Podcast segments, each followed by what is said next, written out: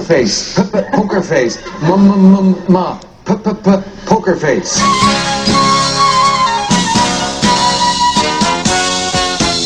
This is episode six of Extra Hot Grade for the week of November 15th. Yeah, 2010. I'm here with Joe Reed Hello. and Tara Ariano Hello. and special guest star Mark Blankenship. Why, hello there. This week's episode Mystery in the Woods.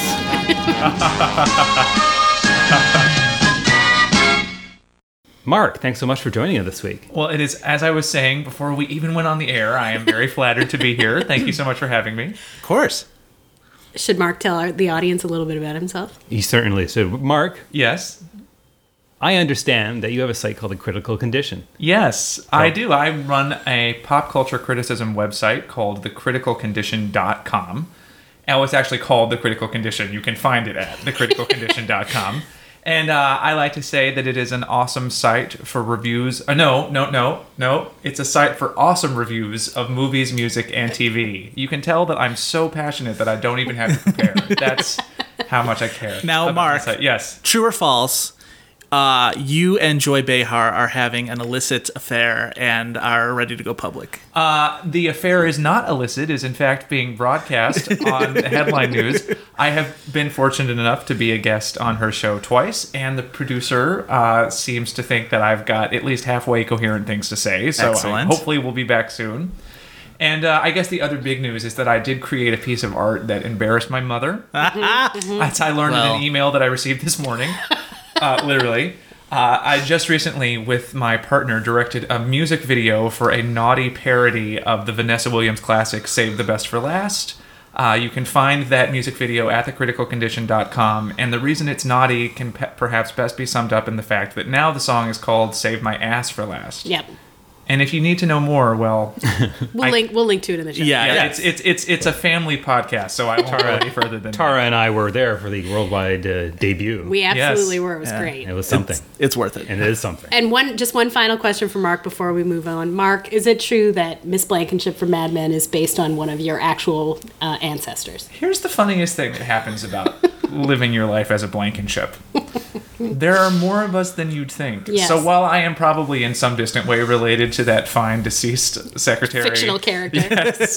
I don't think I ever remember seeing her at any of the family reunions in uh, Tennessee. You'd remember Well, her. not if she died in 1965. See, don't try to get up here and confuse me.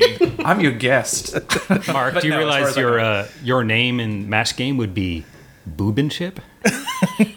No, but that actually got me excited right now. Thank you for that. Thank you, Mark, for joining us. Oh, it's my So pleasure. here's a little background. Uh, Tara hooked up uh, Joe and Mark real estate wise uh, a Yes. long This is time true. ago. Gosh, that's so They used to true. be roomies. Uh, no longer roomies. There was a giant falling out. It was pretty ugly. This is the first time we Joe brought got them back handsome, together. First of all, he knows why. He knows why we're not living together anymore. So um, I understand that uh, you guys um, have a shared passion when it comes to late evening television watch. Look, I'm I'm just gonna say that uh, about a week ago I was catching up on my DVR, uh, watching the Jeopardy as I do, and I noticed that Alex Trebek said that the college tournament was coming up next week, and I immediately got on the phone and I think maybe sent Mark about three text messages. yes. All in caps. One of them might have just been "Whoa, what?" Because we have a special place in our heart for the Jeopardy College Championship. And I think it goes. It it needs to be said that we have a very special place in our heart for Jeopardy in general. Oh, yes. that Jeopardy in general actually brought us together, so that we made that. It's true. Uh, we made that transition from roommates to friends. I think almost on the back of Jeopardy. That's true. but that within the sphere of Jeopardy, the college tournament. It's is the creme most de la exalted. creme. It's- Yeah. it's yeah, it's It's the best. incredible. Before we get to the specifics of the college tournament, can Yeah. you guys talk a little bit about your house rules for watching Jeopardy? Because I know our listenest must have their own house rules too, and I'm always curious Yes. how, how they change. From Ours were household to very household. rigid too. Yeah, and in fact, my partner Andrew, um, who stole me away from roommate Joe, That's true. when he would watch Jeopardy with us, would be forcefully brought into line if he tried Yeah. to get that. Yes. Uh, the first rule is you may not begin to answer until the question has been finished. Do not jump in. including you, Dad, do not jump in. I think that's that's fairly Do you have standard. to? Do you get to answer normally? Do you have to put it in the form of a question? You have to answer in the form of a question. Yeah. Whoa! We're playing Yes. Jeopardy, people. That's right. We're that's playing Jeopardy. serious. If it's in And- single Jeopardy, you will be reminded to answer in the form of a question. If it's in double Jeopardy, you are on your own. And how how do you do scoring at home? Do you actually keep track of dollar amounts? Or are you just playing it? Are you playing for points? Or are you just no, playing- we just we in our heads we know who's Yeah. coming out ahead. But here's the other thing I think that's really key about our way of playing Jeopardy. Yes. When the final Jeopardy category is announced, yes. we in the commercial break make blind guesses. Oh, as we to do that what too. the Do you answer really? will be. I think we got that from Kim. And you I know think who's we done it adopted twice? That. Tara. Yeah. Well, I've done it once. done and it once, Joe's done and it I- once. Didn't you do it once? Oh, no. Oh no, I did it once. I think it. Thank you was for Ein- bringing it up though. Well, you know, any chance to toot my horn. I think that, I think mine was Einstein that was. I got right away. I was so close to getting one this week because I recorded it once I knew we were going to be talking about it this week with a college tournament. Oh, I, yeah. I guessed I guessed 1984 and it ended up being Animal Farm. Oh, that is. you would have that's very gotten close. half credit in our in our. or at the very least snaps Cosmos. up. So Yeah. so the college tournament. yes. Yeah, um I think part of the reason why we love the college tournament so much is because we tend to we're we would always watch the uh, Alex talks to the contestants. I know some people fast forward past that because it can get boring. Me. Yeah. Yes. But we would use that part to sort of create these uh complicated narratives about the contestants so we would know who we were rooting for and who we hated. Yes. And the college tournament is so much better better for that because their colleges themselves give you such a great window into who they probably are. Florida Right. State. Right, Florida State, and also Ohio State, I'm watching you. I'm sorry, I think you mean the Ohio State Oh, yes. University. God, that girl was such a pill. but the thing is, is that one of the joys of Jeopardy truly is being able to make snap decisions about the character That's of the right. people that are playing. And then, like Joe says, there's just something, and and this might be evil, but there's something especially satisfying about quickly judging and creating elaborate mythologies for for people in their teens true. and twenties. well, because they're they're the they're the overachiever type of kids that it's really fun to just sort of like imagine. Because I'm just going to be frank, we all probably know a little bit about overachieving. Yes. We may see a College-age bit of ourselves. I people. mean, we do watch Jeopardy with rules. This at is home, this is after true. all. we're not we're not uh, better than anybody except for that Ohio State baby. But the thing that's also important about College Jeopardy, the, oh, let me back up. The other thing that's true about Jeopardy is that it is the only television show that I watch regularly that gives me a sea of potential television crushes who are probably smarter than me. Yeah. Not to say that I think I'm smarter than everyone else I watch. but I you don't know what I'm about a saying. C. Well, A Well, puddle Mark has a maybe. very specific type though that and is they well show up represented on, the Jeopardy. If you're, if you're Okay. pasty tournament. and brainy, yeah. that that's what I'm into. So the college Jeopardy tournament, for whatever reason, seems to produce every year at least one person that I can just crush on to a crazy degree, and then he becomes my totem for the Mm-hmm. entire tournament. Nick Yozamp, I still think of you. Yeah. Holler out to Nicky Ozamp. Who was? Can I guess who maybe your guy was this this year? It In was a field of decidingly slim pickings. It was Slim Pickings this year. Was it the Texas A&M guy? no, it was the guy from Yale. I was going to say Oh, the, Yale guy guy. from Oh, Yale. He, was seemed cute. he Yeah. seemed so. I didn't want to jump on the coll the internet uh, bandwagon here, but he seemed super Aspergersy to me, and just The Yale Well, guy? No, yeah. the Texas Andrew- A&M guy, A&M Well, guy was more. He he was, was. practically Abed. but Yale guy did. the Yale guy was like, "What is dreams?" that is that's yes, you're right. That I was. I think I was mixing them. up I in Oh my also head. admired You're right. his his his buzzer technique with arms crossed, Yes. buzzer high. Yes. that's smart. Oh my God. Because your arm gets tired if you have it out. King Tut style. Right. You know who else had the arms crossed buzzer technique? Lemuel. L. Lemuel L. Jackson? which is actually the name of this contestant. We we created this name for him because he looked like Samuel L. Jackson's slightly nerdier brother, way way nerdier brother. and he was a champion for. He was a major champion. He even made it to the he tournament. made it to the tournament of champions. And we had this whole elaborate thing for Lemuel L. Jackson where he would answer and say, "I'm tired of all these daily doubles on this motherfucking show." Yes, yes, it was the Magna Carta, and I hope it burns in hell. that was fun. I love Lemuel L. Jackson. I have to tell you, Does the Clue Crew look like a bitch? Does the Clue Crew look like a bitch? why are you Crew trying to kinda fuck the does Clue look Clue like Rake a is a bitch. bitch? So But they that's- do. So They do. Yale got Oh, I hate the similar. Clue Crew. We that's. The Clue Crew. Uh, the reason I hate the Clue Crew is because I'm jealous and I want their job. I'm not gonna lie about. But also, I mean, let's go to Amanda. They're you know, so smug. Oh, it's all who you the know. Smithsonian Institution. it. it's all you know. You know. Janice Trebek, I assume, is your real name. But I have to mention the guy from Nebraska this year, who I was imme- he was the one when I went to the Jeopardy website and looked Oh, yeah, at the he's bios. cute. He was cute, but then I went to the Jeopardy website and I listened to his little like pre-video, and his last thing is like, "Where do you want to be in ten years?" He's like, "Well, uh, I want to be working on some uh, what was it, uh, Christian ministry. I want to be working in my Christian ministry and blah blah blah." But watching him on the show, yeah. But watching him on the show, you could totally tell that he was that extremely like naive, sheltered Yes. college guy who maybe now that he's out in LA among the heathens from Florida State Right. and, you know, the buxom ladies from Boston University, Right. you know, those East Coast elites are probably going to get to wasn't him. And he- watching him be corrupted would probably be fun. Wasn't he one of the ones whose school had never been on the show before? No, that was Arizona like State. Oh, Adventist that's- college. okay, I'm- right, right. But you- yeah. let's not shy away though from how much I fucking hate the girl from Ohio. Let's go back because she is a horrible. I, I She got was the Rachel Berry of the college well, tournament. and this year, part for of my sure. disappointment was when I looked at her very first from the beginning, I thought she was Amanda Lorber from the paper. She really looks like Oh. and I was her. so excited, and I was like, Oh, "Oh, you Amanda nailed Lorber it. made it on Celebrity or on nailed College it. Jeopardy!" Right? That's exactly who she But she reminded fell me of. so short of the Lorber st- uh, uh, standard Well, let me Yeah. just, once she started talking. let me just Also, take a minute. the Ohio State. Yeah. really. I know, and they, all the athletes do that when they're on like Monday Night Football and like say where they're from, and it's all so toolish. But let me Lame. just tell you the moment that my door closed to her forever. And it closed, it was halfway shut from just the moment I saw her judgy, horrible face. but it's when she said in her interview that her and her friends have decided that if they don't get to do the jobs that they want, they'll just write Lifetime movies instead. And I'm like, it's not that easy. people with MFAs write those things.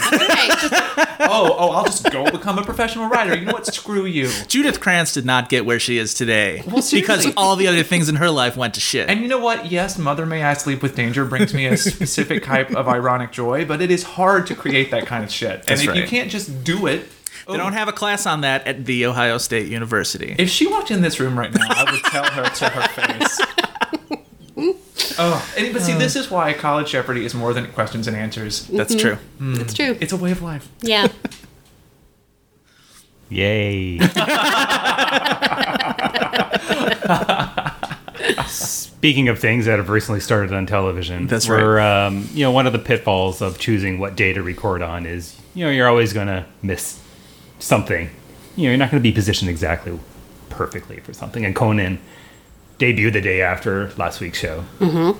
But uh, here we are a week later. We've had time for it to sink in. The nation has had time. We've had time to celebrate. We've had time to grieve. no, but seriously. What did you guys think of it? I w- so he started with this video that sort of tells the story in his first episode last Monday of how he came to TBS, which some of it we already knew, and it was you know heightened comedic stuff of the NBC goons messing with him and stuff. Right. But by the time, and th- which is all fine and cute, and a similar thing happened with his stage show that Dave and I went to see in the spring. But by the time he got to the part in the video where he's received the offer from TBS and opens it up and it says something about much less money. Yeah. Right. I, d- I think that's when I turned around to Dave and was like, he can't keep making that joke. Right. And Right. I mean, I sort it sort of seemed to me uh, as the week went on that the number of jokes about like ah ha ha I got screwed over, like the angry bitter joking about Right. the Tonight Show sort of tapered off. yeah. He's got to quit it. Right. Well, I have a feeling that it's one of those things where he felt like that's the elephant in the room that you have to acknowledge. Sure. Right. And I did think that that video where he kept getting like the Sonny Corleone at the toll booth shot up a million times, I thought Yeah. that was funny. I thought in general he dealt with it in a way that was not fully self deprecating, but probably more self deprecating than it had been in the months and months of sort of uh, the bitter, you know, sort of the bitter parade that had Yeah. been Right. going on. But I don't know. I just generally thought he was funny, and I thought that that was kind of what all I was asking for. I just I'm not a big late night viewer Right. in general, so I don't know what where he was in terms of the standard that he was at at late night versus the standard he was at at the Tonight Show. Sorry, you Right. said you did think it was funny, or you didn't? I thought he, I, I thought got Uh, he was distracted by Pretty Bird. I thought he was funny pretty much from Yeah, I everything did that too. I saw throughout the week. And certainly I don't know, like I said, I don't really watch a whole ton of late night, but No, you're all about Nightline. We all know that. I'm a couple partisan, and that's all Ever there is since to Ted it. Koppel grilled Madonna about the Justify My Love video. This is one thing that gives me hope because there were a couple of things that really made me laugh hard, and one of the things that made me laugh the hardest was the extended sketch that he did with the standards and practices. Yes, guy. that was my favorite Yeah. thing of the week. And what I thought was really nice about that is if you think about it, that was really long. Like that was a really long sketch in the middle of a show. And Yes.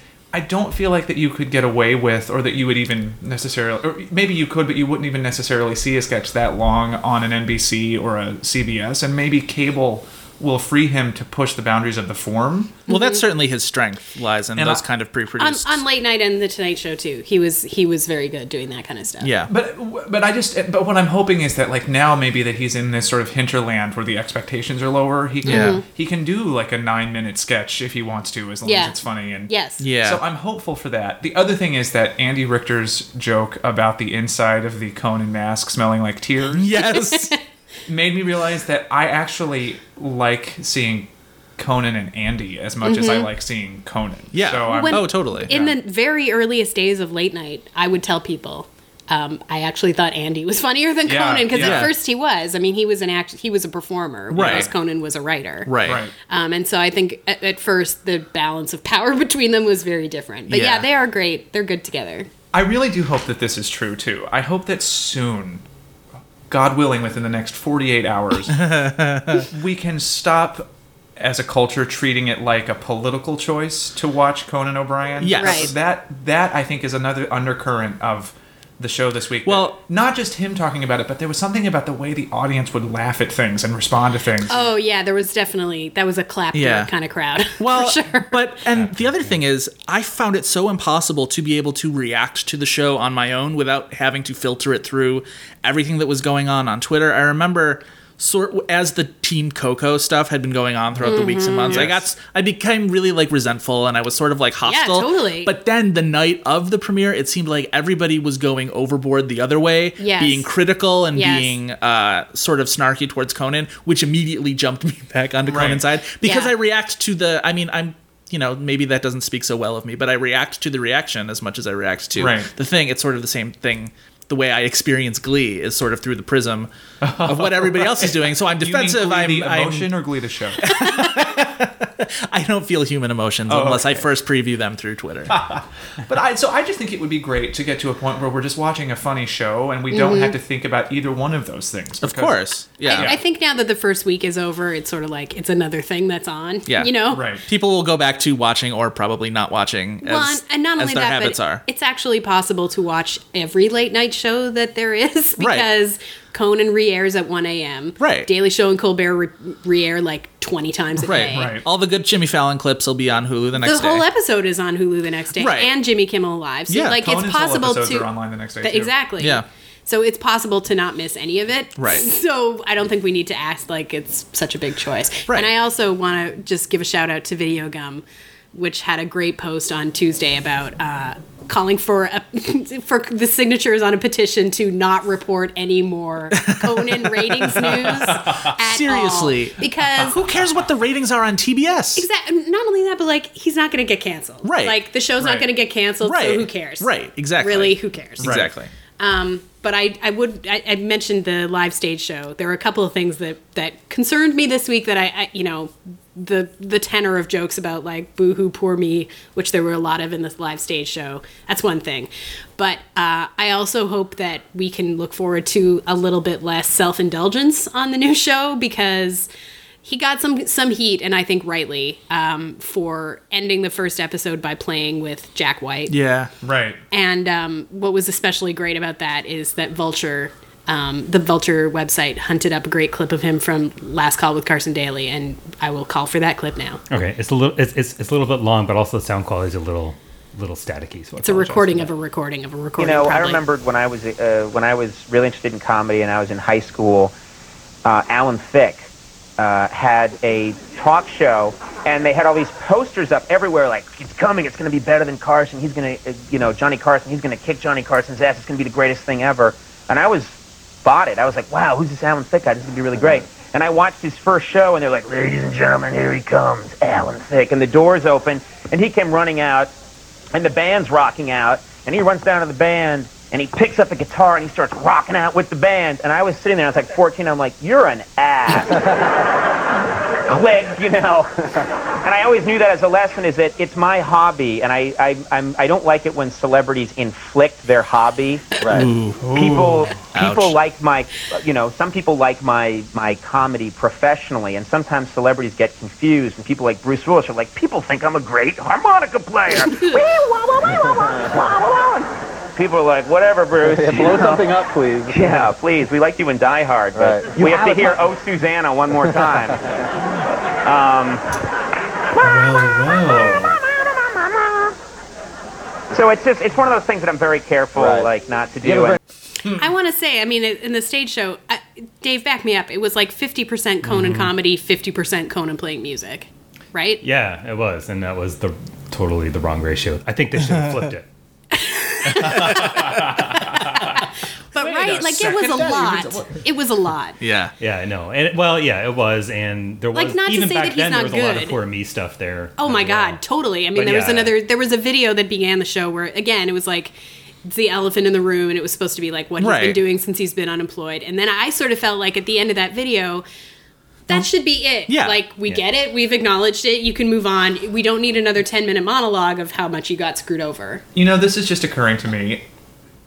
This may be the first time I've ever thought of Conan O'Brien and Taylor Swift. Oh, he went there.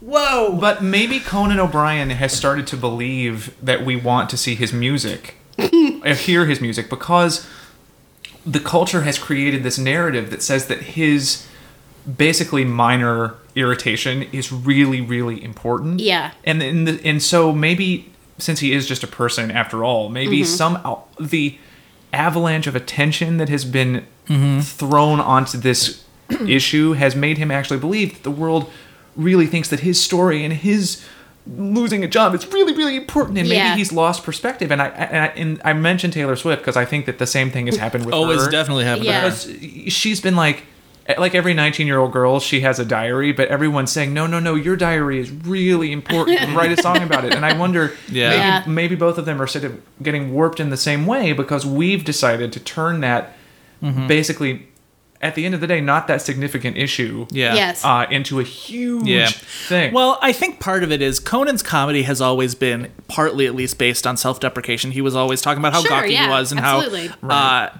and so I think that naturally plays into it. Now this thing happened where he rightly or wrongly has come out looking like the victim, so he's Mm-hmm. Right. uh letting that play into the self-deprecating comedy. So on that level it doesn't annoy me so much as like a Taylor Swift who that's a whole different story. But I think you should be aware when like Sure. self-deprecating comedy also comes with like a fourteen million dollar Yeah. golden parachute. Right, and this Yeah. is not to it say doesn't play the same as Right. you know I got fired. look and at my now I dorky fucked up. for, Right. Dodge Taurus or Yeah. whatever. Right. Like, yeah, and that's not to say that rich people don't ever have problems. Right. 'Cause No, they but- do, and he did legitimately get screwed over, but it's like there's a point where we need to not talk about it anymore. And Sure. I also just wanted to say too, when this Vulture clip went up, it was on that web on their website like Tuesday morning, I think.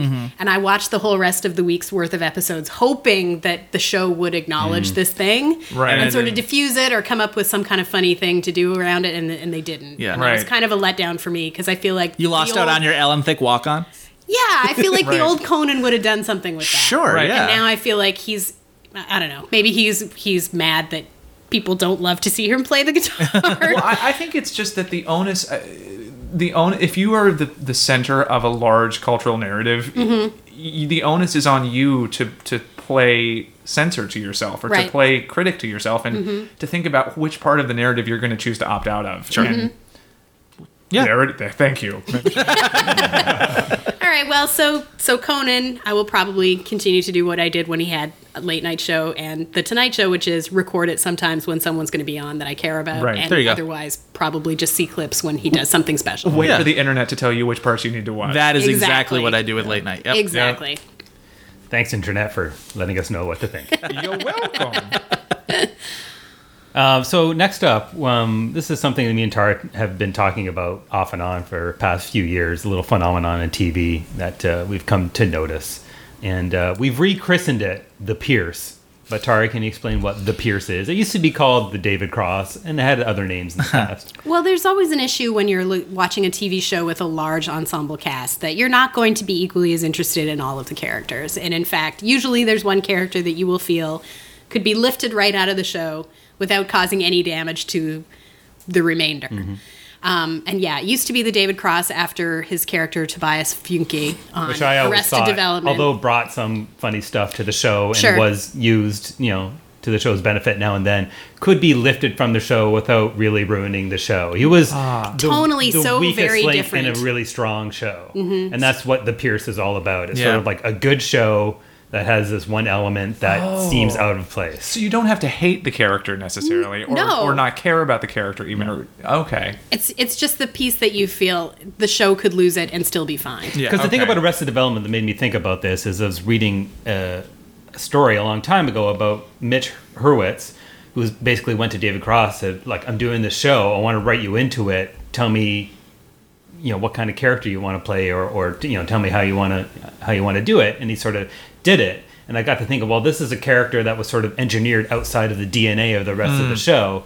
And the more I watched it, the more I felt that, and the more I felt like, well, this character could just not be, and I would still enjoy this show a lot. Like, Yeah. And So we've rechristened it the Pierce after Pierce Hawthorne, which is Chevy Chase's character on Community, Hmm. who I also feel like is someone that maybe was, and uh, this is totally just conjecture. I don't have any inside knowledge of the show, Mm-hmm. obviously, but it feels like he was probably the most well-known actor in that cast. Oh, yeah. and so there was probably a lot of pressure to like Chevy Chase is willing to come back to do something on TV, Right. d- write him into the show. Right. But there's episodes where he has like four or five lines. I mean, Mm-hmm. he really seems like he's sidelined. And if you follow Dan Harmon on Twitter, he really posts a lot of passive aggressive stuff. Does he really? yeah. yeah. In Wait, this Dan week's Harmon gets up to a episode- lot on Twitter. He really does. Well, it in does this seem week's like- episode with um with the whole pen Right. incident, and then the next day there was a GIF of where the pen actually gets lost. Yes. right. And so he, without spoiling it for anyone who hasn't watched this week's episode yet, he he'd said the actor who stole the pen. It only took two takes, and that Chevy was really pissed off about it, which you know I'm sure is a joke, but also is probably pointing to like he's a problem. on Well, set, 'cause I, I, I mean, he from the probably dicks around reputation a lot. he's cultivated throughout Right. the years. This re- we being all with Bill read Murray. the Yeah. oral history of SNL. yeah. yeah. Okay, so what, what we've done is we've collected uh, 10 people, Ten Yeah. Pierces. 10 Pierces, and uh, we'll, uh, we'll just go through them. You know, and then uh, you know, you at home can play along. Maybe you have your own Maybe you have Pierces your that own we Pierce. that we left out Is it of is it- shows we is don't it watch. Starbuck from Battlestar Galactica? Could be.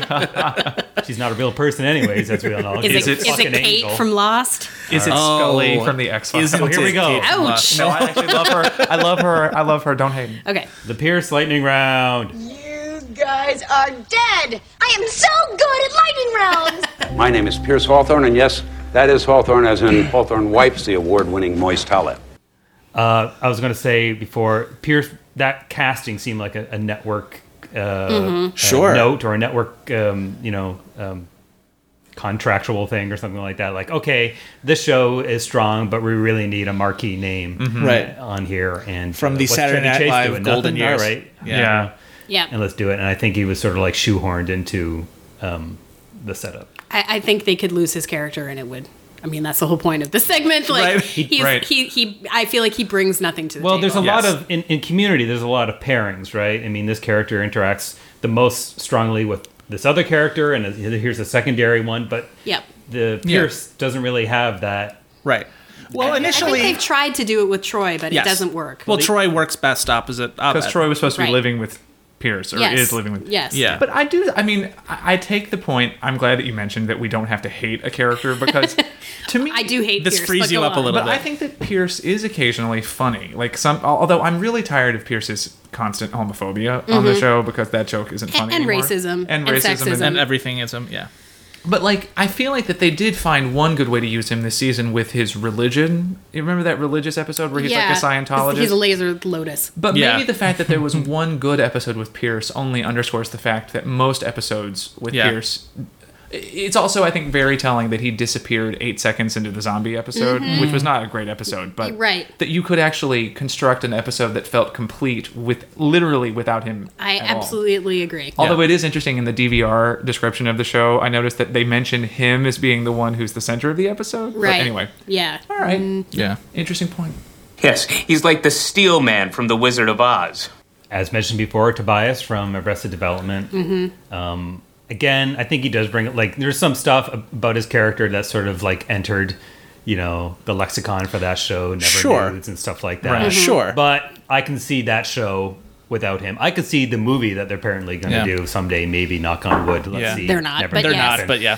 without him, and it would I, I would still enjoy it. The Yeah. one point I might make in his favor is that the effect he has on Maybe, the effect that his neglect has on Maybe, makes Maybe a better character, but she gets that from Lindsay too. Right. So you could just have that.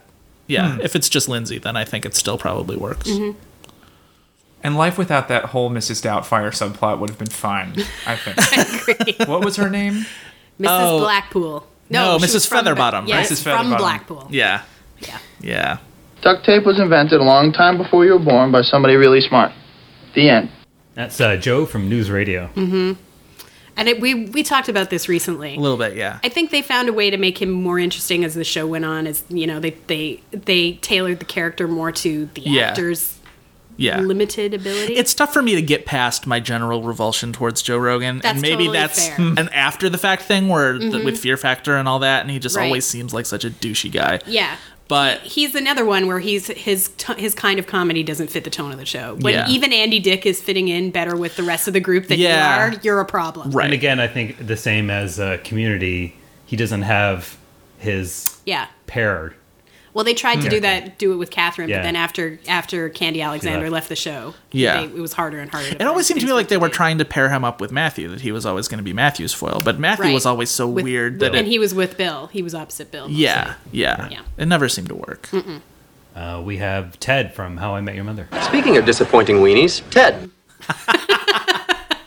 That's basically it. Ted, obviously, you can't quite lift I him was out gonna of say, the show. because everybody of sort how of- I met. I, he's the I in Yeah. the title, but he's the weakest link of the show. He is, but I feel like the show has found a way to have everybody make fun of him in a way that works. I think there've been there's been some good comedy mind out of that, out of everybody, sort of bouncing off Ted in a way that emphasizes how much of a weenie he is. I guess I feel like most of the humor that they find at his expenses, like you know, the weird quirks, like how he insists on pronouncing it medieval and Yeah. you know, it's stuff like that, as opposed to stuff that arises organically from his character. The only Sure. thing they, s- they they constantly can go to is Ted is a super romantic and he gets loses his head He's over very- women. yeah. Oatmealy He's very boring. character other and than actor, that. Yeah. I think. I don't Yes. really get But He's you're also not- right. Josh Much like Radnor Conan is- naming his show Conan, he sort of de pierced himself by being the, t- Yes. The eye. Right. Yeah. But he's not. I feel like, and, and I always have felt he's not cute enough to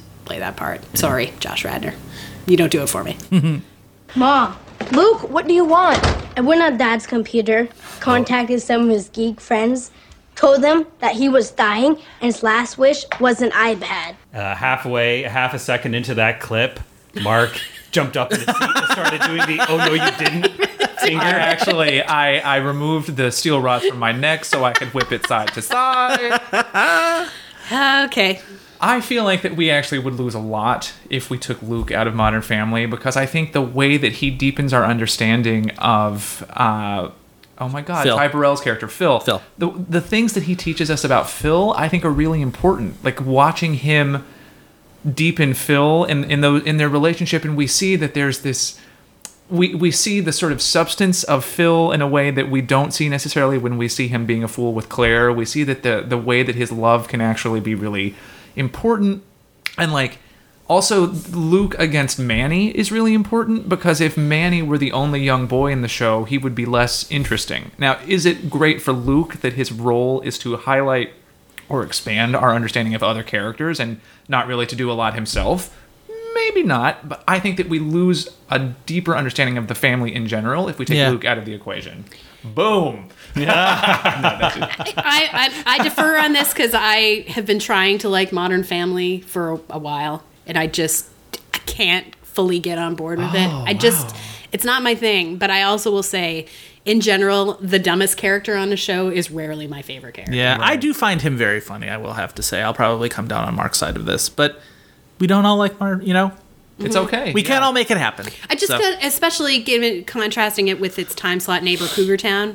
you could gosh. not lift one person out of that. No, cast. that's the, one of the best things about that show is that I it's agree. really integrated. A lot of characters who could potentially be Pierces on other shows because they're so strange. Mm-hmm. Yes. they're really integrated well, and they've built Yep. bonds between all of them in di- really Right. different ways. It's Yes. Mm-hmm. really been very strong that way. And I think, Joe, you have said to me before one of the good things about Modern Family is that they've found ways to repair characters and have interesting storylines between, say, Yes. uh, uh, uh, Eric Stone, oh my God, Cameron. Cameron and Gloria, for instance, Sure. and, and now have a, their own relationship, and Yeah. they've managed to break out of this the original. That's when the show's at simple its pairing. most interesting is when it sort of crosses the various different families together. moving yeah. on.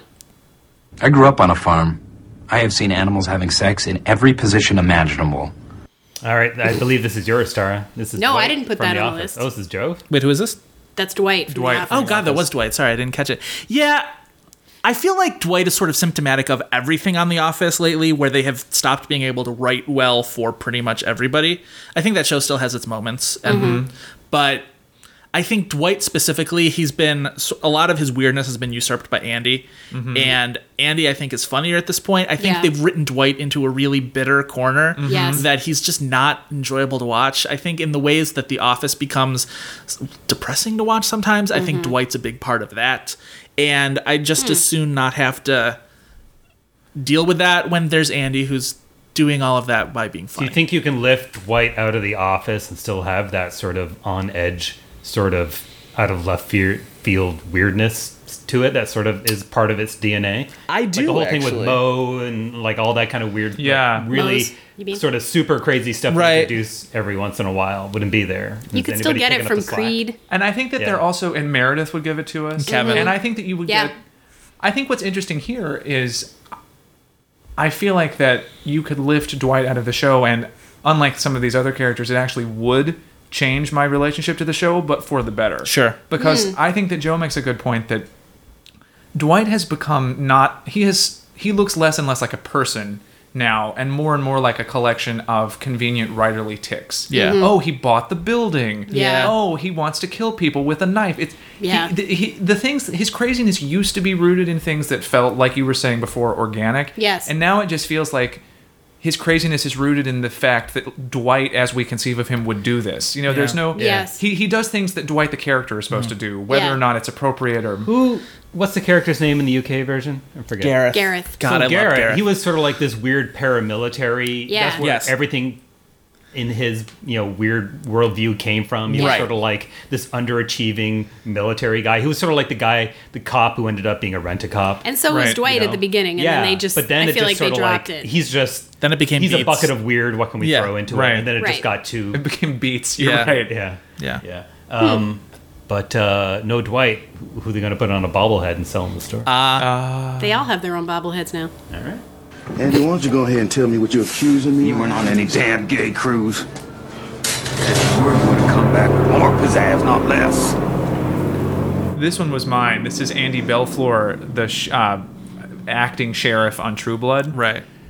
Honestly, he I don't care about him. He never does anything except get in the way of stories that I think are Yeah. interesting.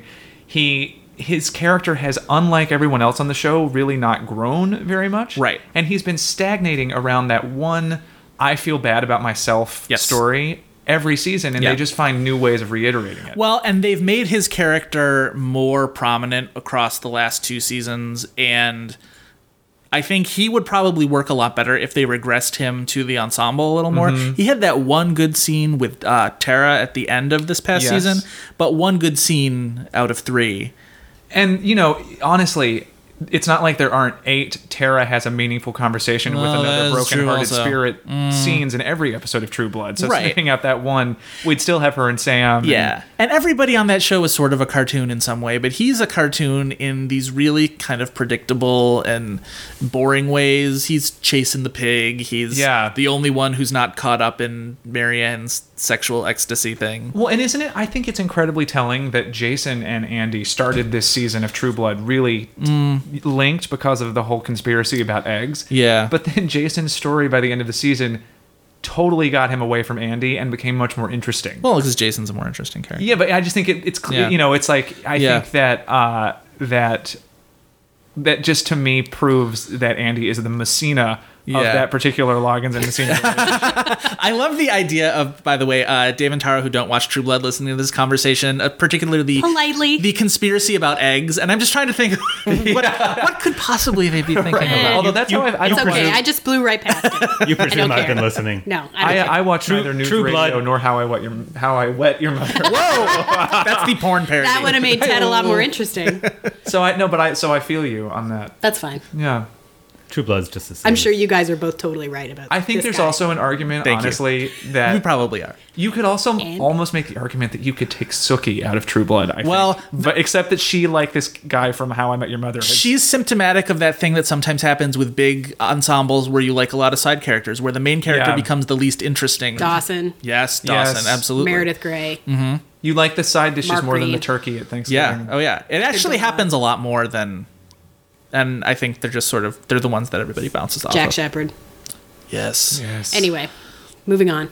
True Blood's pretty much the same thing as Twilight. While we all love hearing about the struggles of the idle rich, Dan's got a fine tutor right here. I ace every practice test I take, so we don't need your hand-me-downs. Vanessa is the worst character on Gossip Girl. I just got a rage rash Maybe on is my the face. worst character of any show set in New York Yeah. since time began. yeah. It's it's almost and the fact that she that Dan makes her superfluous Mhm. is even worse because then it's just like guys, guys, Mark just left and he's going to the washroom. All right, quickly, let's all being talk clever about it. and nobody will notice. Is he doing number one or number two? Back to Vanessa. Come on, people. Uh, she sucks. She's terrible, and She's exactly the same character as Anna from the OC season one, who I also hated. who was terrible also right and i remember with anna too i didn't watch the oc when it aired i watched a couple maybe a Mhm. season and a half of it afterwards Yeah. but i remember had i had it in my head that there was this big triangle with seth and summer and anna and i somehow thought that it was there were equal supporters on either side No. i can't imagine how No. anybody could have possibly supported anna because she was insufferable No, and now they're supposed to try. That it le- seems like they're trying to make Vanessa relevant by giving her this like evil subplot. yeah No one cares. no No one's gonna take that side. right She's, well, like I said, she's terrible. dan is a pill from brooklyn enough for Yes. the whole show Yes. so i think it's yeah it's fine And Oh. what is with her extensions? Moving on. But if our listeners want to comment on the blog the different possible ways we could get rid of Ve- Vanessa from the show, Mhm. I will suggest open elevator shaft. You guys take it from there. I had really had a, very high hopes for how that actress might get dispatched in Piranha 3D, and Yes. whether those hopes were met or not met, you should see you it. should see the movie. That's right. It was brilliant. Yes. Mhm. What if he doesn't come back? Oh no. When I get upset, my accent come out. And when it gets to coming out, I can't get to talking. No. Oh, that's gonna make it hard for me to lift him out because I really love that. That part. scene is funny. But I feel to like, me that is like everything I don't like about. Oh, really? Interesting. Okay.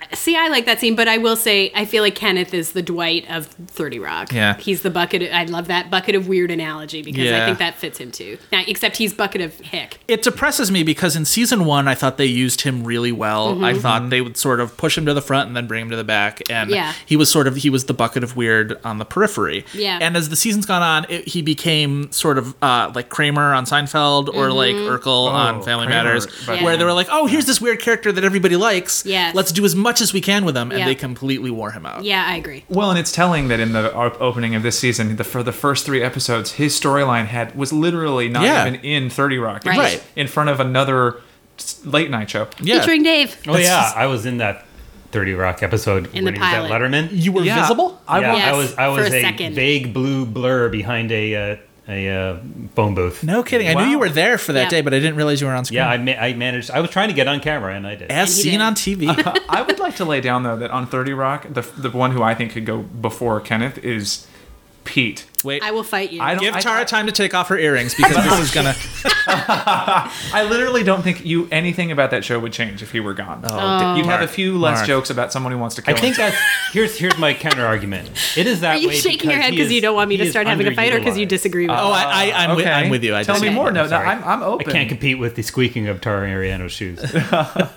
but no, let's. Let, I'm open. I'm, I'm open to. I'm just saying. I was saying about about Pete is that it's, he's not that he's the Pierce. It's just that he is underutilized in the show. I feel like yeah, I feel like it's tough for me to feel overwhelmed by Pete in the way that you feel overwhelmed by someone like Pierce or like Kenneth when Yes. he's not on very Yes. much. And I feel like they, when they do sort of portion him out, particularly he works so great opposite Jenna, and Jenna's Mhm. storylines are so hit and miss for me Mm-hmm. Yeah. that whenever they manage to pair those two together, I feel like I don't have to worry about that storyline for the I episode. also I also like how he balances out Liz's kind of crazy because he's he has a different set of neuroses because he's a Yeah. man and he's not in charge in the same way she is and he's married and has kids like his his work stress manifests itself in such different ways that I feel like he is still interested. and it tempers the the the sense that Liz Lemon is standing in for she's sort of representing all women in the workplace. Yeah. When Pete is a mess too. Yes. Mm. So in, but in t- totally different in totally different ways, Wow. but no less kind of messed up. yeah You guys, literally very interesting because I. Interesting. I, I'll chew on that. All right, I think this is the strongest candidate outside the Pierce for the Pierce. I need a woman to, to cook for me and clean up after me, and somebody will do everything I say. Well, that, that's just a maid. You want a maid? Yeah, that's right. A maid. A maid I can bang.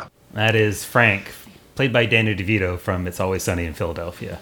Which, again, that screams to me Yeah. network note. We need a name to sell the show. Yeah. Well, I mean, he was brought in. They they did six or whatever eight episodes before he was really in it. He was a producer on the show. His Mhm. his production company makes Oh, yeah. Sunny. He's in there out of self interest for sure. for sure. But I I mean, I feel like Sunny is it's it's extremely hit and miss that show. Yes. Um, it has a lot of high highs and low lows. Yes. and I feel like the lowest lows are with Frank being Yes. the Sunny bucket of weird, except not just weird, but depraved and gross and. yeah, and he's a, sh- a character where everything he does is done better by one of the other four. Charlie. Mhm. Yeah, usually Charlie, but sometimes it's it's with the other ones. Mhm. It's sort of he uh he's humiliated in in ways that I think D ends up being humiliated in. I Yeah. guess he doesn't really do anything that Dennis does, but Anyway. I think it's mostly Charlie, you're right. Yeah. Mhm. Lift him right out of there. Yep. Nurse's station hold, please. Gloria Acolytus. I am stuck in an elevator. Do not. Yeah, I have to say I love Anna Devere Smith as an actress, and I especially loved her in The West Wing, and I've been waiting for her to get more work in better projects since then. And it really frustrates me the way they use her on Nurse Jackie. Mm. And I feel like she seems so separate from everything else that's Mm-hmm. Mhm. going on. It's sort of just like it's her own little sponsored segment that you could have it, you know, it's sponsored by Calgon and it's Right. the Gloria Acolytus minute and a half. The best moment she had this latest season, I think, was when they had the person, the wife came in with the guy who was had early onset Alzheimer's.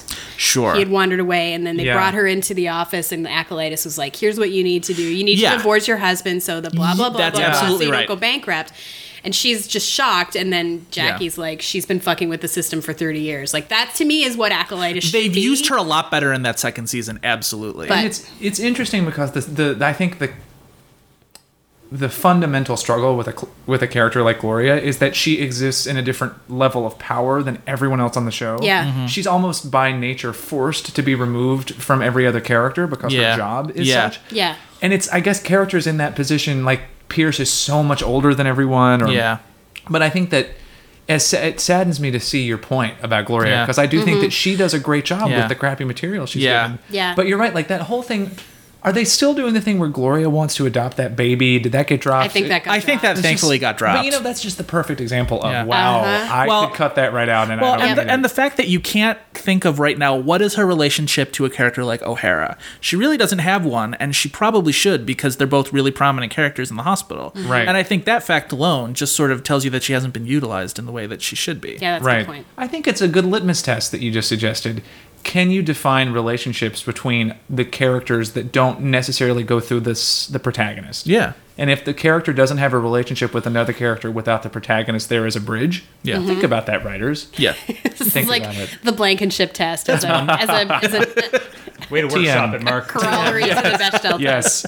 Dramaturgy for free. Well, I think if uh, this is this is good, and I think this could be an ongoing discussion as Yes. new shows go. And so I think uh, listeners out there, if you have you know another candidate for Peerstum, yeah, uh, put it on the blog and uh, or uh, in the record comments, something, or send record it in. something. Yes, absolutely. You can use it use it as a future segment. All right, guys, it's very exciting. I have another tiny triumph.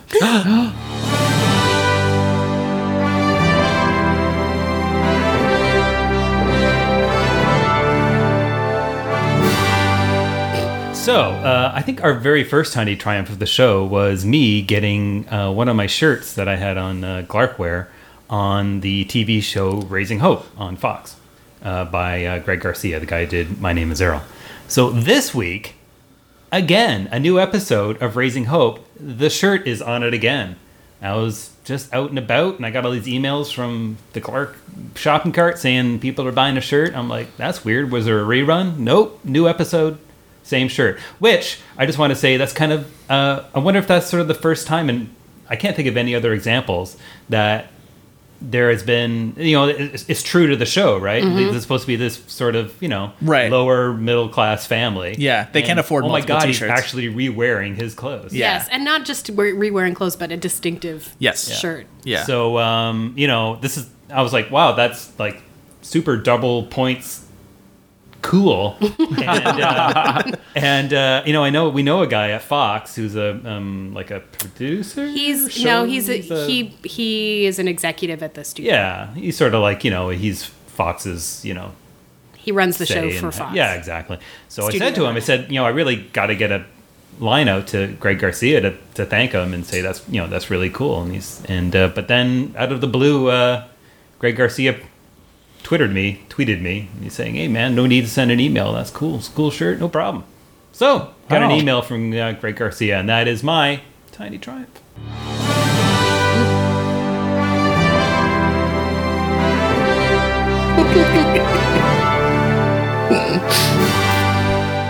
All right, it's time once again for the cannon. And Mark is here, and he has uh, been gracious enough to put something in. Mark. Well, um, the show that I feel like in my life deserves to be most canonized is My So Called Life, simply because it is a show that when I watched it, um, felt like it was honest to God speaking to some part of me that I didn't understand could be spoken to. And I know that that sounds very Pollyanna, but pardon me. Pollyanna was gay. But it, it, it but it's true. Thank you, Joe. I'll be kidding. But but the, but I really had a very d- deep connection to that show. It just felt so revelatory to me as this kid in the middle of Tennessee watching the show that seemed like it knew how to articulate the the things that I was thinking about. And this show also for me introduced my first real interest in ratings because I, everybody knew the story of my so-called life always came with the story of this show's about to get canceled. And um, but I do think that it, it hasn't just been me, obviously, who was affected by my so my so called life. It was everybody. I mean, in my high school, we would talk about the show the day after at lunch and such. And I think that for a show that only aired for 19 episodes, my so called life retains a certain prominence in the imagination of people of my generation. And I think that of all of the episodes of My So Called Life, the episode titled Betrayal is the one that stands up as the defining episode because it encapsulates all of the things that made that show great. And it's no small uh, coincidence, I think, that it's the show that I most clearly remember discussing at lunch the next day in high school because Nice. people were flipping out. Um, one of the things it does, and Joe and I have been talking about this this week, it first of all introduces the humor that the show was so good at that I think sometimes it gets forgotten. Um, the, the, the humor of the show gets forgotten because it's so natural and it. Well, there was so isn't as- much angst in Yeah. the in the show, but, but there is a real easy humor and it stems from organic situations as we keep talking about and one of the great pieces of humor in this episode comes from a, a confrontation between the character brian krakow and the character ricky vasquez because brian has just accidentally videotaped rayanne and jordan sleeping together and if you Mm. know my so-called life you remember that and this is what it sounds like when when they talk about what brian saw Hey, Ricky. Oh, hi. Is, um, is Rayanne, I mean, did she, like, is Angela, like, I mean, the thing is. Hey, Brian, could you, like, pick a sentence and go with it? That's one of the all-time best lines of the show. and I, I say it to this day Yes, It's actually- everyone does. Yeah. Until I rewatched that episode, I had actually forgotten that I got that line from that show. It's so Yeah. integrated Mhm. into mine.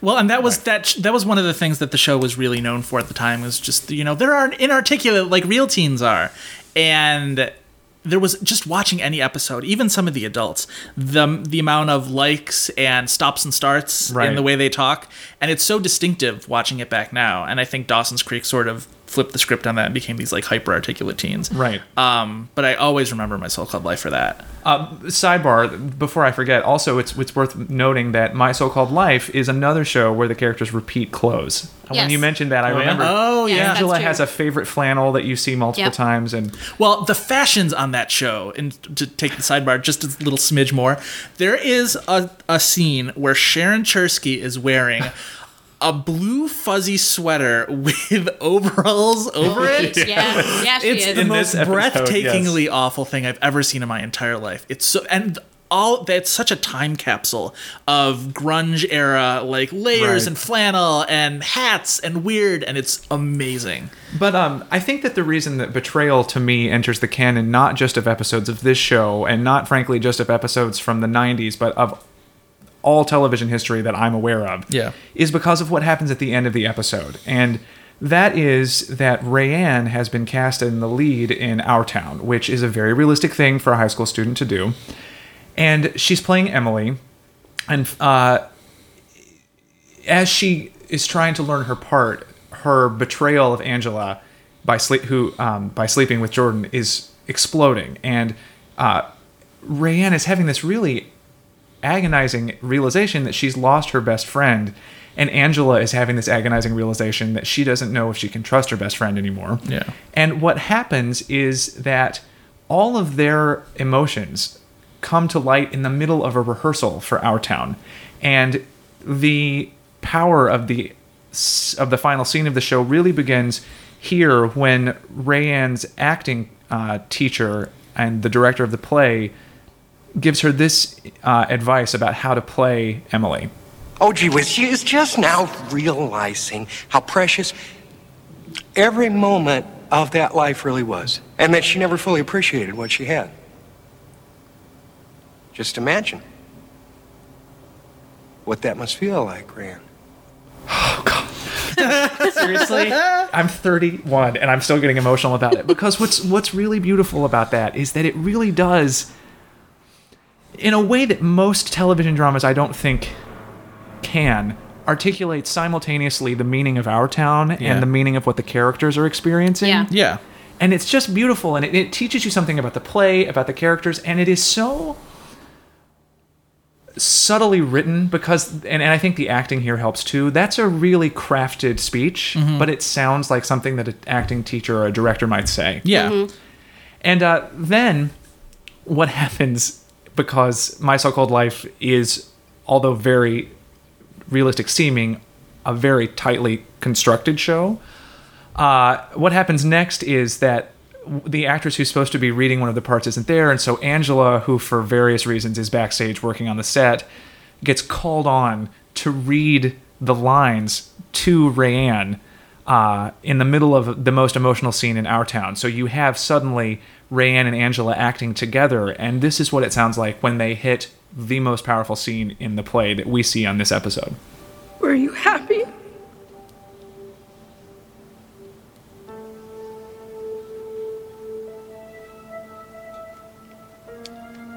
No. Should have listened to you. All right, now let me tell you too, as someone who rewatched this episode this week, I, I specifically asked Dave to include the silence in that clip because. Oh, Thank sorry. you- thank you for the technical notes. By the way. it really helps. You're welcome. I can tell you're in a theater. No, but I just you know I didn't know if maybe you would. Anyway. No, you're right. I don't know what I'm doing. All right, guys, it was great being here, and uh, no, it's just that the, you can't see it obviously uh, when you're listening to this, but the acting that in that moment of silence is really incredible, and what I think is so really lovely about that moment is that the play is actually speaking the things that the girls want to say to each other, Yeah. and Mhm. it could have been so cheesy. Well, and it always is because this is this is a very common thing to do in a high school show. Yeah. is to you know give them material to be studying that mirrors what's going on in their personal life. Yeah. And they did that in many an episode, not just Mhm. this one, but in in several. Well, but every every Oh, show did it. yeah. And it's or it's always like when the television is showing the meaningful horror film on Yes. the But I Yeah. think that this really there's a gracefulness to the way Mhm. that it's handled in this scene that Mm-hmm. I sort of agree. elevates it beyond the parlor trick of the writing. Yeah. Yeah. And uh I just it, I, I'll never forget watching that and just Yeah. being so moved by Yeah. it. And to this day, I'm still quite moved. Well, watching it again, I was remembering I had such intense and very real feelings about Rayanne Graff. She was my favorite character on the show. She was always so much opposite of what I was at that time. I was probably like a couple years behind the ages of these characters, maybe two or three years behind. And uh everything that she was was completely out of my scope, but I sort of idolized that about her because she was Right. such a fuck up and she was so like she was you know drinking again in trouble and her mom was awful and uh, and to see her in this episode where it's all about how much she sees in Angela everything that she's not Right. and it's just this show is always such like this swirl of teenage emotions and Right. watching it again just puts you right back in that spot where you're just like this teenager who doesn't understand anything and everything's happening to them and i think that show really spoke to obviously not enough teenagers at the time but it's Right. like those of us who watched it Yeah, you and- really remember it And I think another thing that's important to, to think about in in this scene, AJ Langer, who played Rayanne, and Claire Danes, of course, who played Angela, are asked to do two levels of acting at the same time, especially AJ Langer, because they're playing Rayanne and Angela, but then they're also playing Emily and the Yeah. ghost in the I think it's the stage manager who asks, Are you happy? And that's a lot to put on very young actors to ask them to credibly play two characters at once. Yeah. And uh, Eh, AJ Langer was not that young. well, that's true. She was in her early 20s, but you know, I think she might have been almost, almost 30. Well, oh, Well, But it's, it's, a, it's, it's a lot to ask of an actor, I think, to Yes. credibly play two characters at Sure. the same Yes, it time. is. And, Sure. and, and she does a good job of Mhm. that. So all of those things make me think that this episode belongs in the canon. Ah, well argued, Mark. Um, Tara, what say you? This is a borderline call for me because my favorite thing about my so-called life is something that was not well represented in this episode, which is Angela, interplay between Angela and her mother. Mm. Uh, so if I had to pick a, a, an episode of this show to put in the can, it would probably be the one with the mother-daughter fashion show, Mm. which Oh, still so good. destroys me. yeah And there's e even just watching it again because I hadn't watched it until last. I watched this episode last night, and I hadn't s- I haven't rewatched it in ages. yeah Um, there's a moment in just even in the credits when, it, when you just listening to the theme song when she's Angela comes into the room from the pilot and she's crying and she like just dives Yes. at Patty Yes. and get, gets into bed with Yes. her. Like it still gets me that moment. Like that's my Right. that's my thing for my so-called life. So I I do love this episode and I agree with everything you said, but I'm gonna vote. I'm gonna vote no. Oh. Um, I think I've sort of said everything I need to say about this. This also had the subplot uh, with Hallie Lowenthal and Mhm. uh, Oh, Graham, which I know people sort of take that or leave that, but that just reminded me of how much the show relied on the first name, last name thing, which I really loved, where everybody, it was Sharon Chersky and Jordan Catalano and Hallie Lowenthal. I don't know why, I, that's sort of neither here nor there in terms of quality, but I always feel like it made the show more iconic in that way, where everybody remembers the first and last names of all these characters. Mhm. Um, I already talked about how much I love Rayanne. I love this episode. Watching it again was like a time machine. Absolutely. Uh, I say in. And you didn't you have a specific story about the name Chersky? Did I about Chersky? Oh, I thought you did. Oh, I don't no, maybe not. I love it though. I love that her name was Sharon Chersky. Um, I was kind of hoping this wouldn't come down to me because you know, out of all of us, the the you know the person that this show speaks the least to is me. Yeah, this, this show's not for Dave. There were uh, no lasers, or there was no computer class in which you spent your whole high school existence just to basically stay away from everybody else. Also, the library. What? um, but that said, um, this was really well argued, and I, you know, I get to that. You know, this is a show that so speaks to people that were in high school at that time. You know, what, what was it like? Fifteen years old now. 15 years old. That sticks with you. And we actually ended up watching the wrong episode the first time around. Our, our little uh, multimedia center had a, had the titles Had a wrong, hiccup. and we, I think we watched the episode after, Mhm. possibly. So it's sort of interesting to sort of half watch, you know. You watch the one with the letter. yeah, um, Oh, the letter. Oh, okay. so it didn't speak to my high school experience, but uh, I can see that it is uh, quality television. And in deference to everybody who's ever had broken heart in high school, who's ever videotaped somebody having sex in high school, we've all been there. I and for Mark, who put up an excellent argument for this episode, I am going to say it's in.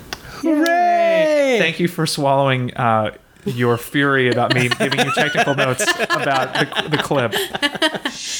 All right, so my so-called life from the first and only season, it's the betrayal has entered the canon at extra. Hot. great, congratulations, Mark, and thank you very much for bringing it to us. Congratulations, Mark. Well, it's an honor. Hey, it's Quinn with Quinn's No Middle Ground. So, you know, it's that time of year when the new Harry Potter movie comes out, and everyone gets excited about it.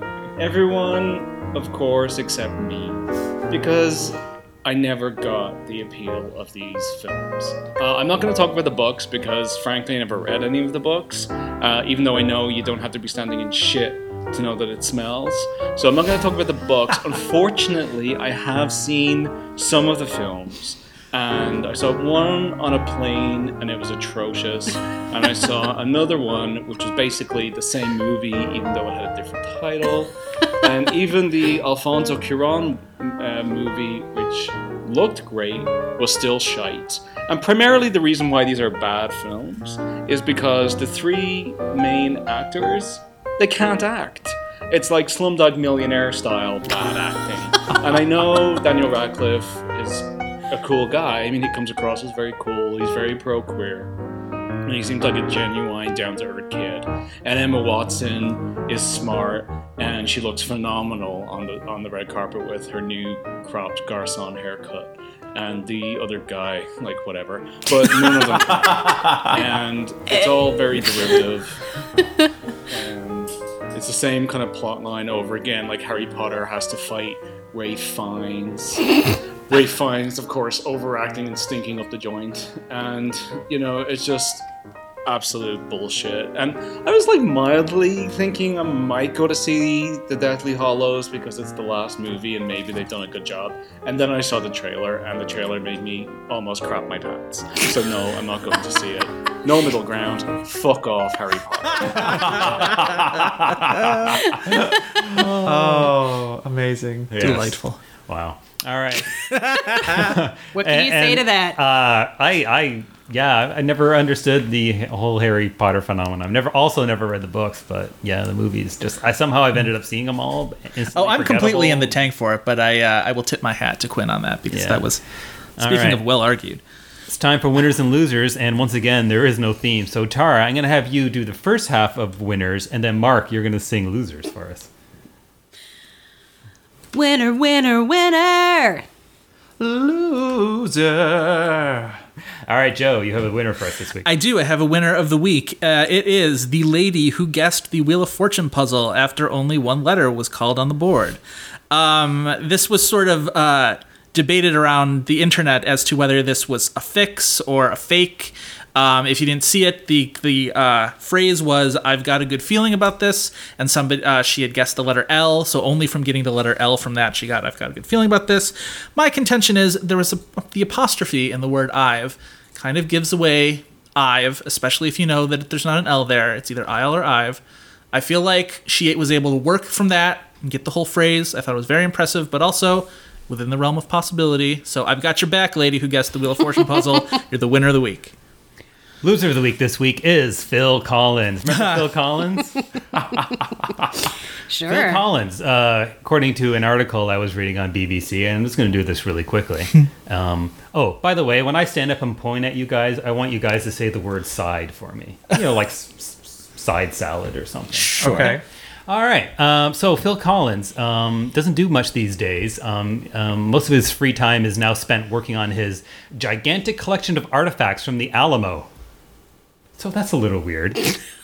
Uh, decades of criticism have taken their toll, says this BBC article, and uh, Collins has little desire to make new music, which you know, that's fine. Boo-hoo? Question mark, and then a question mark. um, so here's a quote. Sometimes I think I'm going to write this Phil Collins character out of the story. Phil Collins will just disappear or be murdered in some hotel bedroom. And people will say, What happened to Phil? And the answer will be, He got murdered, but yeah, anyways, let's carry on. That kind of thing. okay. Um, other highlights from the article uh, Phil Collins has uh, noticed glowing, semi transparent light orbs in a series of photos he took at the Alamo. Sure. It's paranormal energy, Phil Collins explains, noting that a psychic recently told him he fought at the fort in a previous lifetime. I don't want him to sound like a weirdo, says Phil Collins. I'm not Shirley MacLaine, but I'm prepared to believe. You've seen the pictures. You can't deny them. Therefore, it is possible I was there in another life. And a parting note from the article a neck injury has left him unable to hold drumsticks. That's sad. He's a drummer. And he used to be a really good drummer once upon a time in the 1970s. Sign his signature. He can't do that either. Or even, at times, wipe himself in the bathroom. Phil Collins, loser of the week. All right, guys, you know what time it is now? What time is it? It's game time! Oh, mercy me. We got a big one this week. Extra large size because we have Mark here. Woo! And uh, I've learned a couple lessons from past quizzes that involve sound clips, which today's does. Made them a little bit easier, but did more of them. Hopefully, we'll go through them a little faster. They're not all easy, they're not all just chew ins. But here we go. We're going to go with more TV themes this week brought to you by the letter B. Oh, aren't we supposed to ring in? No, I think we just say, right? Damn it. Yes, I believe. We all knew that one. Wait, all right, let's pretend we didn't hear. Oh, it. I was making Hey a guys, ringing let's play the TV theme song brought to you by the letter B. Batman. Oh, I think Mark got that one. Well done, Mark. yeah, that's right, because I'm a guest. We'll file a protest letter. Uh, Blossom. Nice. Whom I used to be told I looked like before I had pla- uh, medically necessitated rhinoplasty. Bewitched. Correct. Very well done. Benson. Beekman's World. Well done. That was well done. I didn't think anybody was going to get that one. I love that show.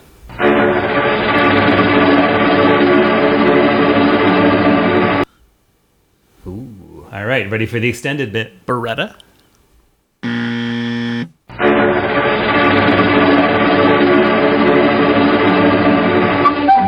Bonanza. Blackadder.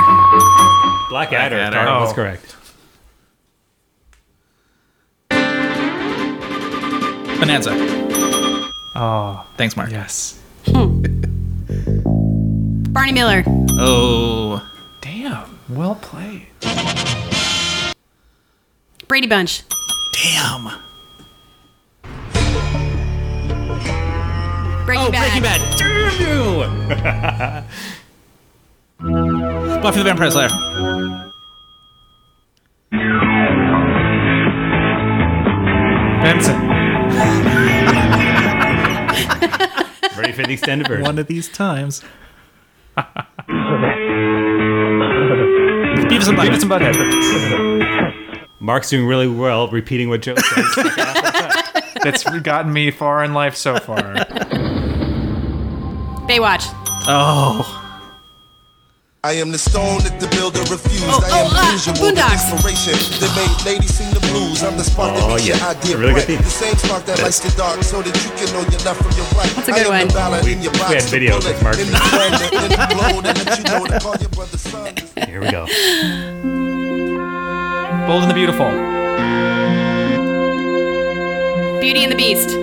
Oh. Oh, God damn Linda you. Hamilton returns. Here's how you may remember it better. This is where the wealthy.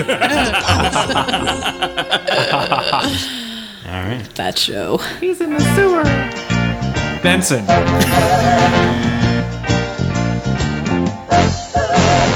Hey there, where you going? Not exactly knowing.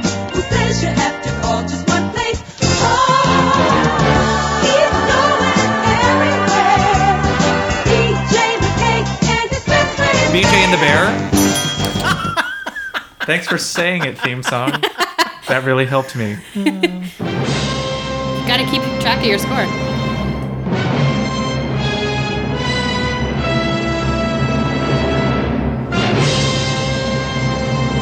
Original Battlestar Galactica? Damn. Total gas. Nice total guess. Yes, correct. That was really good. I that's just, that's just like garbage music before the theme in that. I just Well guessed. done, Tara. Here we go. You ready? Chopping. We're not gonna wear. Chopping. Chopping. Who got that one? I thought we said it at the exact same time. I think I, let's, I'll give you that. Thank you. I'll accept your charity. Just give it to me. 500 years later. Buck Rogers? Yes, Buck Rogers. Shut up. Damn. Wow. I just. Do you have South Park to, to thank for I that? don't know. All right. We have two left. Two left.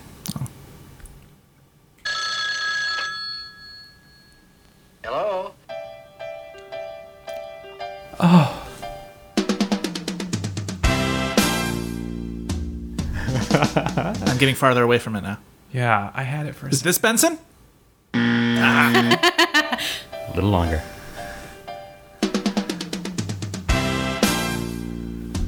Oh, Mark, so close.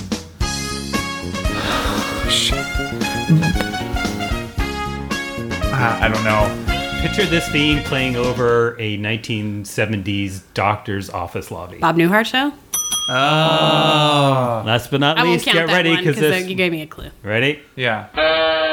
Benny Hill. Oh, Wait, pause while we all run around the table now. All right. Who's, who let that That's scantily clad lady in here? Tara, how many points do you have? Twelve. Wow. Joe? Yeah, five. Ooh, Mark? I prefer not to answer. Mark will go first in second in Double Jeopardy. Double Jeopardy, that's right. not second Jeopardy. That's not a thing. Wow. Bringing Well it around. done. I like that. so now we're tied. I We believe are. this, this, the uh, season standings are now three apiece, with a zero for our guest so far. But don't feel bad about that, Mark. You're, you're, you share that with Adam. you were- You were fresh off the bench, bench and you did pretty good. and I really wish I had a uh, Benson clip. To And honestly, I was just saying it. Because Would you have known if it no, had come I up? just felt like I just felt like it's a. I thought it could be there. Okay. Robert Guillaume. Yeah. Never forget. Shares my Never birthday. Never forget. All right. Well, that's it for another episode, guys. We took College Jeopardy for 200, took apart Conan's true daily double. We coined the Pierce, and Dave brought a strangely familiar tiny triumph to the table. Our guest Mark brought the betrayal to the canon, and Quinn took the magic out of Harry Potter. we had winners and losers. Aside.